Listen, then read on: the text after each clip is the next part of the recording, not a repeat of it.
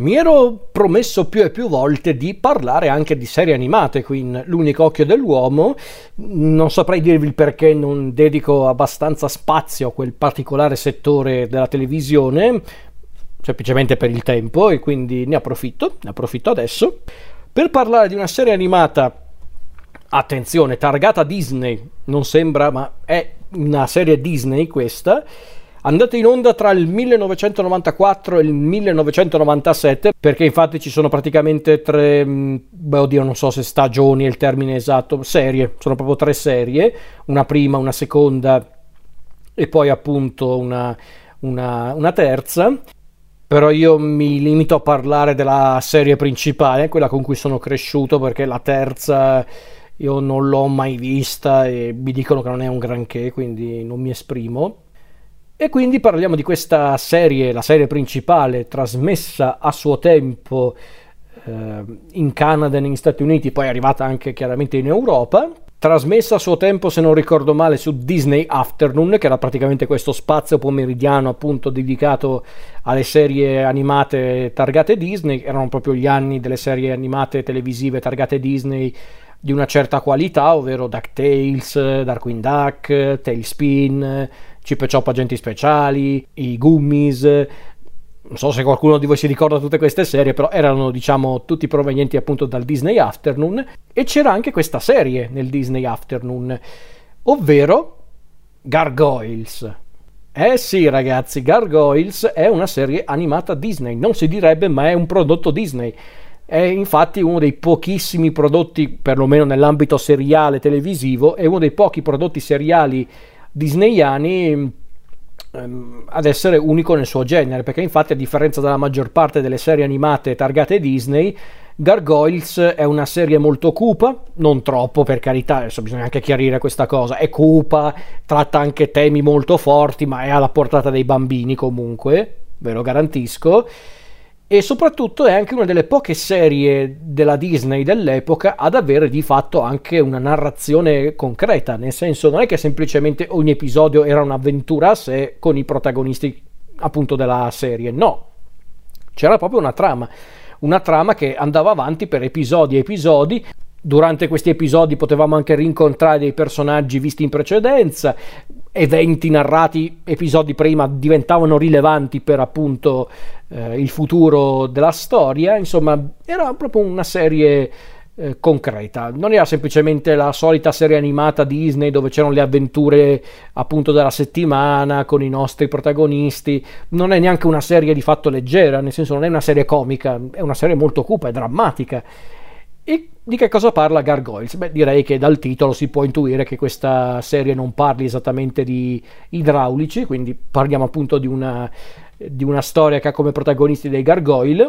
ovvero delle creature mitologiche che si trasformano in pietra quando sorge il sole e che quindi vivono durante la notte. E per farvela molto breve, la storia appunto di Gargoyles è quella appunto di un gruppo di guerrieri Gargoyles che dopo aver dormito per mille anni a causa di un incantesimo, fate conto che questi gargoyles erano in attività ai tempi del, del X secolo, per dire,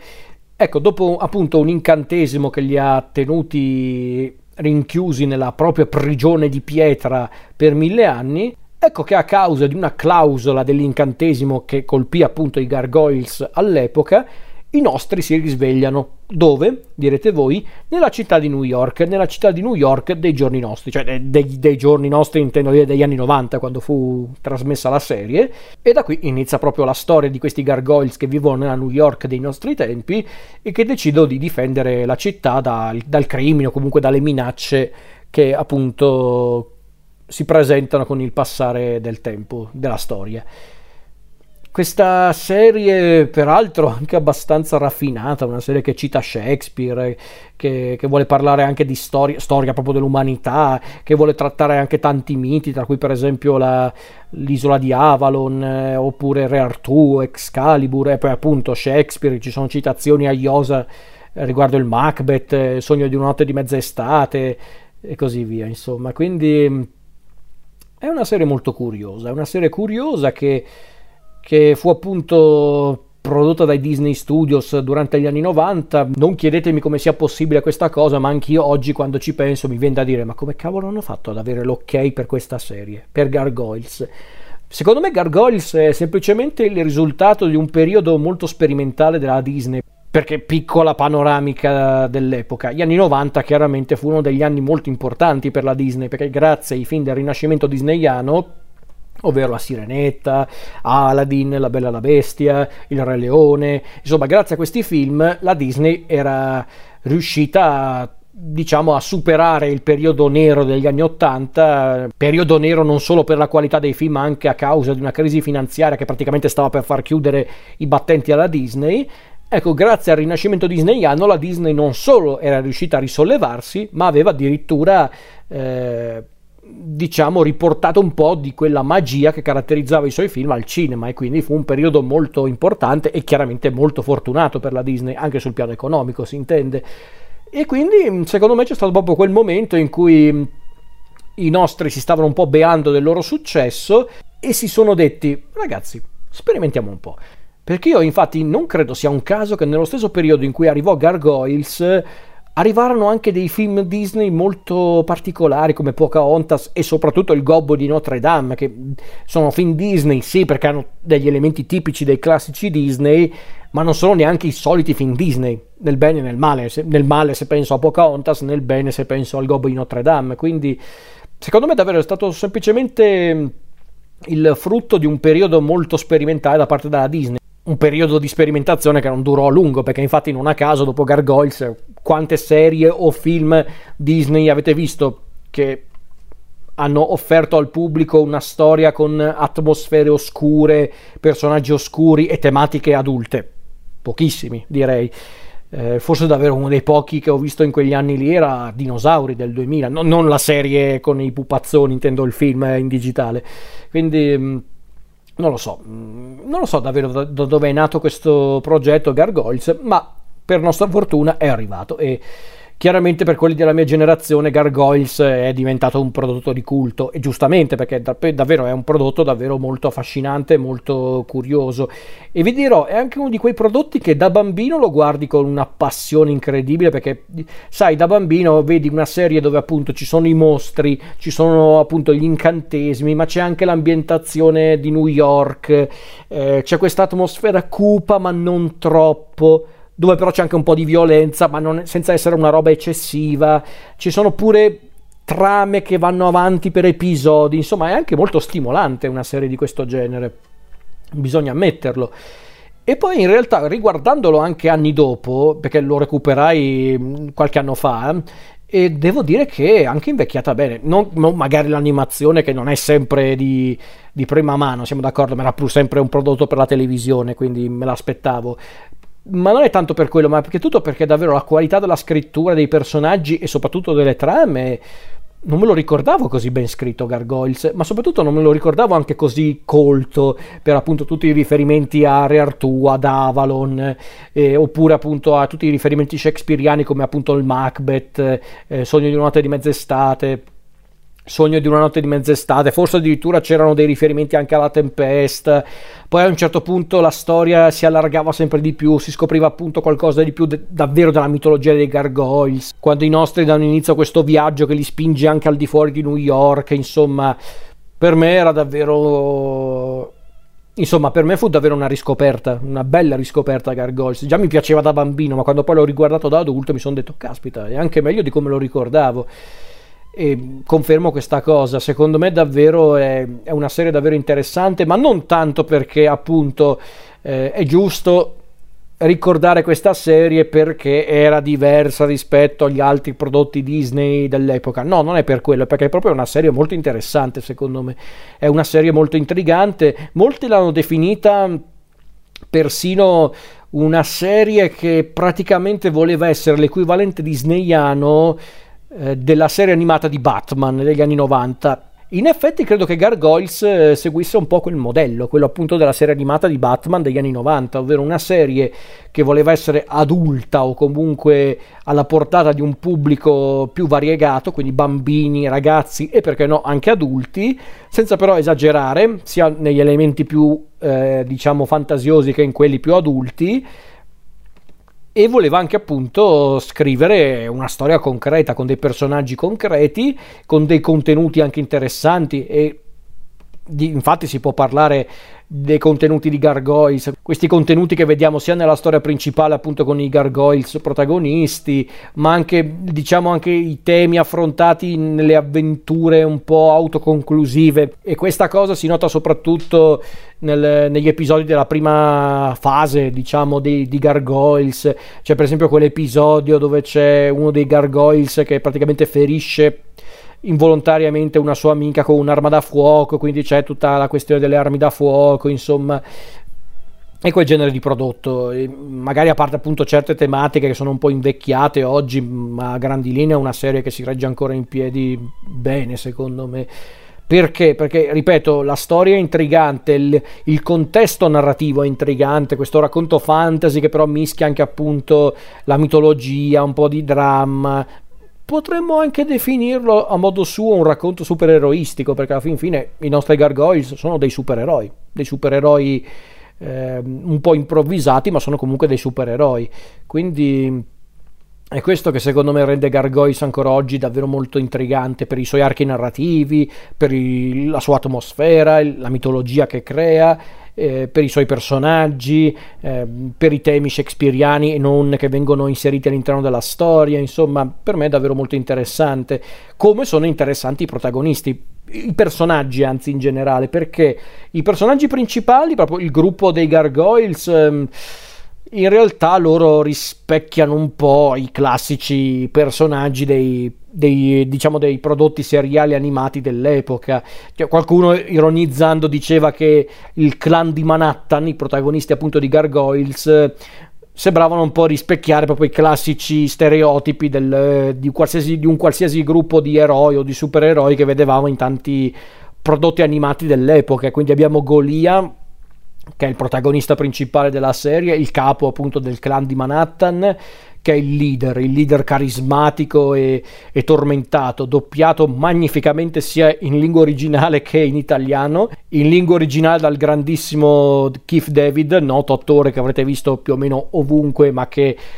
eh, ma ecco, se dovete guardare un film con Keith David, guardatelo in originale perché la sua voce è divina e in italiano è doppiato comunque dal, dal buon vecchio De Zan, eh, da Alessandro Rossi, scusate, dopo Cogliandro per me lui è De Zan, però il grandissimo Alessandro Rossi, la sua voce è proprio eh, eh,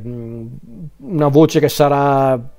figlia, diciamo, di una dieta fatta di pane, cereali e e, ehm, e, testosterone, però non lo so, comunque grandissimo Alessandro Rossi. E poi abbiamo chiaramente i compagni di, di Golia, ovvero Hudson, il, diciamo il, l'anziano del gruppo. E diciamo che lui appunto è quello saggio, quello riflessivo, quello che cerca di mantenere unito il gruppo con la sua, la sua esperienza. Abbiamo Brooklyn che invece è quello un, un, po' impetuoso, è la testa calda, nonostante non sia comunque un, in, un incapace, ma semplicemente è quello pro- troppo impulsivo. Abbiamo poi Broadway che invece è quello grassoccio, quindi è il classico golosone o comunque quello bonaccione che però quando deve combatte. Poi abbiamo Lexington che invece è quello più giovane, che è un po' il Robin di Gargoyles su certi aspetti, è quello appunto un po' ingenuo perché appunto è quello più giovane. Eh, abbiamo poi anche Bronx, che è praticamente il cane gargoyle, che mi ha sempre un po' fatto rabbrividire, perché da una parte viene anche da dire, ma che cos'è esattamente Bronx? Nel senso, è un, è un gargoyle? Non credo, è, è, una specie di cane della, della società dei gargoyles. non lo so, però c'è anche Bronx, quindi l'animale da compagnia, immancabile. Poi abbiamo anche un altro personaggio ricorrente nella storia, tra i buoni quantomeno, tra gli eroi, eh, ovvero Elisa Maza, il personaggio di Elisa Maza, la detective eh, della polizia di Manhattan che è l'unico diciamo contatto umano per un po' almeno ma è l'unico contatto umano appunto dei gargoyles. E chiaramente poi come tutte le serie d'avventura barra fantasy che si rispettino non possono mancare anche gli antagonisti. E gli antagonisti principali sono due in gargoyles. Il primo è un antagonista umano nonché anche artefice del ritorno dei gargoyles nella nostra realtà ovvero David Xanatos che in lingua originale è doppiato credo da Jonathan Frakes, mentre da noi dal grandissimo Nino Prester, e Xanatos è un po'...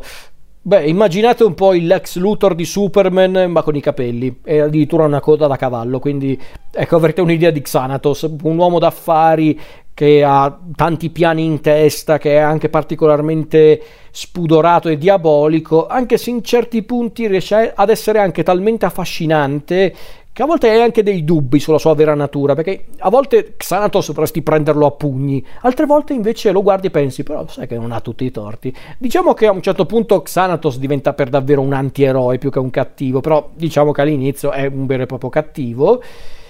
Eh, poi altro personaggio davvero fantastico, personalmente è uno dei miei preferiti della serie, se non il mio preferito della serie, e anche questa, anzi questa è un antagonista ricorrente della storia ed è Demone, ovvero la,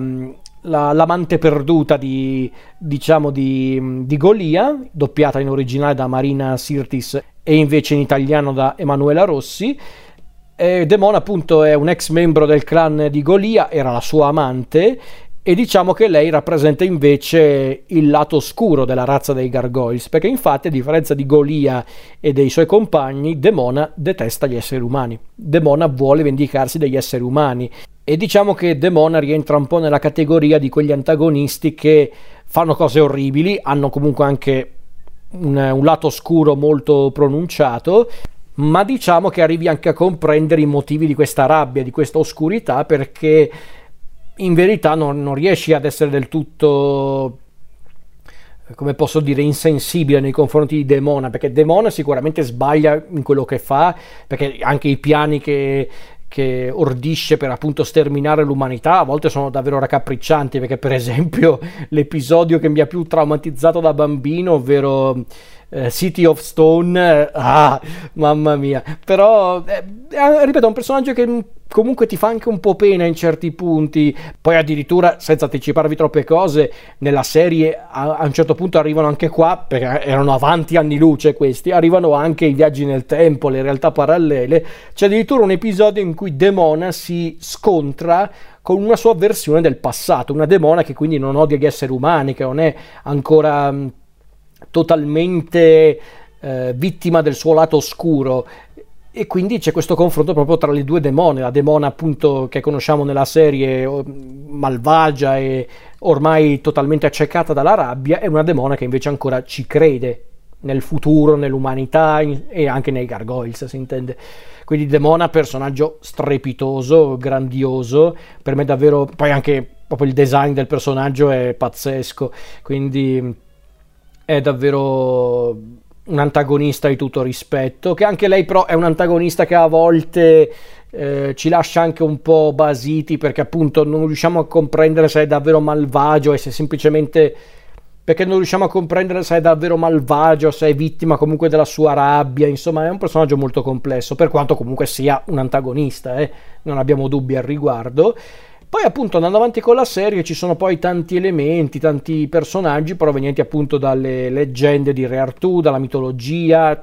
mitologia di qualsiasi tipo di, di paese, dalla Grecia, da, dalla, dalla, mitologia dei nativi americani e così via. E poi addirittura arrivano i personaggi de, delle tragedie di Shakespeare, c'è un, un cacciatore che si chiama Macbeth, ci sono persino personaggi provenienti da Sogno di una notte di mezz'estate, tra cui per esempio Puck, il noto personaggio di Sogno di una notte di mezz'estate, che è un personaggio anche qui molto bizzarro, anche molto caotico e imprevedibile, anche qui a volte malvagio, altre volte invece un po' difficile da, eh, da, da comprendere.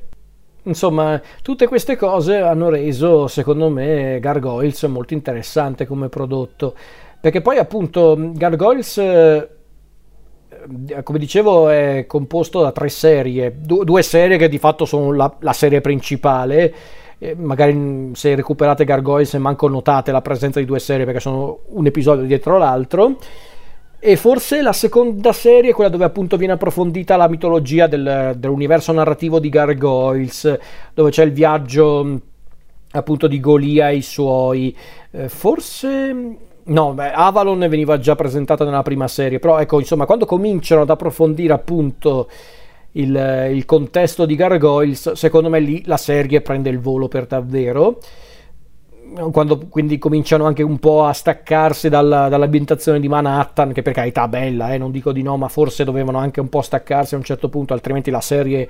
non sarebbe andata da nessuna parte. Mentre invece io non ho mai visto la terza serie, The Goliath eh, Chronicles perché a quanto pare fu affidata da, eh, da un altro staff, sia di disegnatori che di autori, perché la serie fu ideata da, da Frank Power e Greg Wiseman, che è anche credo il produttore. Non ricordo se questa terza serie fu prodotta effettivamente eh, da Wiseman. No, o meglio, nel senso da quello che mi ricordo, credo che Wiseman aveva tipo scritto solo il primo episodio, poi proprio l'hanno gestito proprio per conto proprio, infatti molti tendono proprio a ignorare Goliath Chronicles, perché proprio era una, una parodia quasi della perché proprio era una pallida uh, imitazione della, della, serie principale, ma non ha importanza, voi guardatevi la serie principale composta praticamente da una sessantina di episodi, quello che proprio inizia con l'episodio iniziale, quello del risveglio, fino praticamente allo scontro finale di tutta la prima parte della storia che è Hunter's Moon. Ecco, arrivate fino ad Hunter's Moon che è diviso in tre parti e poi chiudete con la serie. Perché poi ci sono anche davvero episodi molto curiosi e qui si vede che si sono ispirati tanto effettivamente alla, alla gestione della serie animata di Batman degli anni 90, perché ci sono appunto quegli episodi magari un po' più leggeri, quelli invece un po' più interessati ad approfondire la mitologia della serie, altri invece che sono molto più cupi, come per esempio appunto City of Stone o Cold Steel. Poi ci sono invece quegli episodi di puro delirio che per esempio è l'episodio Future Tense, che è un episodio de- delirante, ma per questo io l'ho adorato eh, ve lo giuro è un episodio fantastico, ma poi anche quando appunto ci sono gli episodi in cui i nostri affrontano appunto la mitologia della serie tipo Heritage, eh, Mark of the Panther, The New Olympians, insomma lì davvero la serie secondo me dà il meglio di sé. E quindi quindi io non è che ho molto da aggiungere riguardo Gargoyles, semplicemente quel genere di serie che ormai ve la sognate dalla Disney, ormai vi sognate che la Disney vi fa una serie come Gargoyles, forse anche giustamente, per carità, perché i tempi sono cambiati, però che peccato ragazzi. Perché tutto Gargoyles, e questa è una cosa che si può dire anche oggi, è una di quelle serie che la guardi e pensi, ma perché non possono fare una serie del genere, cioè non come Gargoyles, ma intendo come concetto,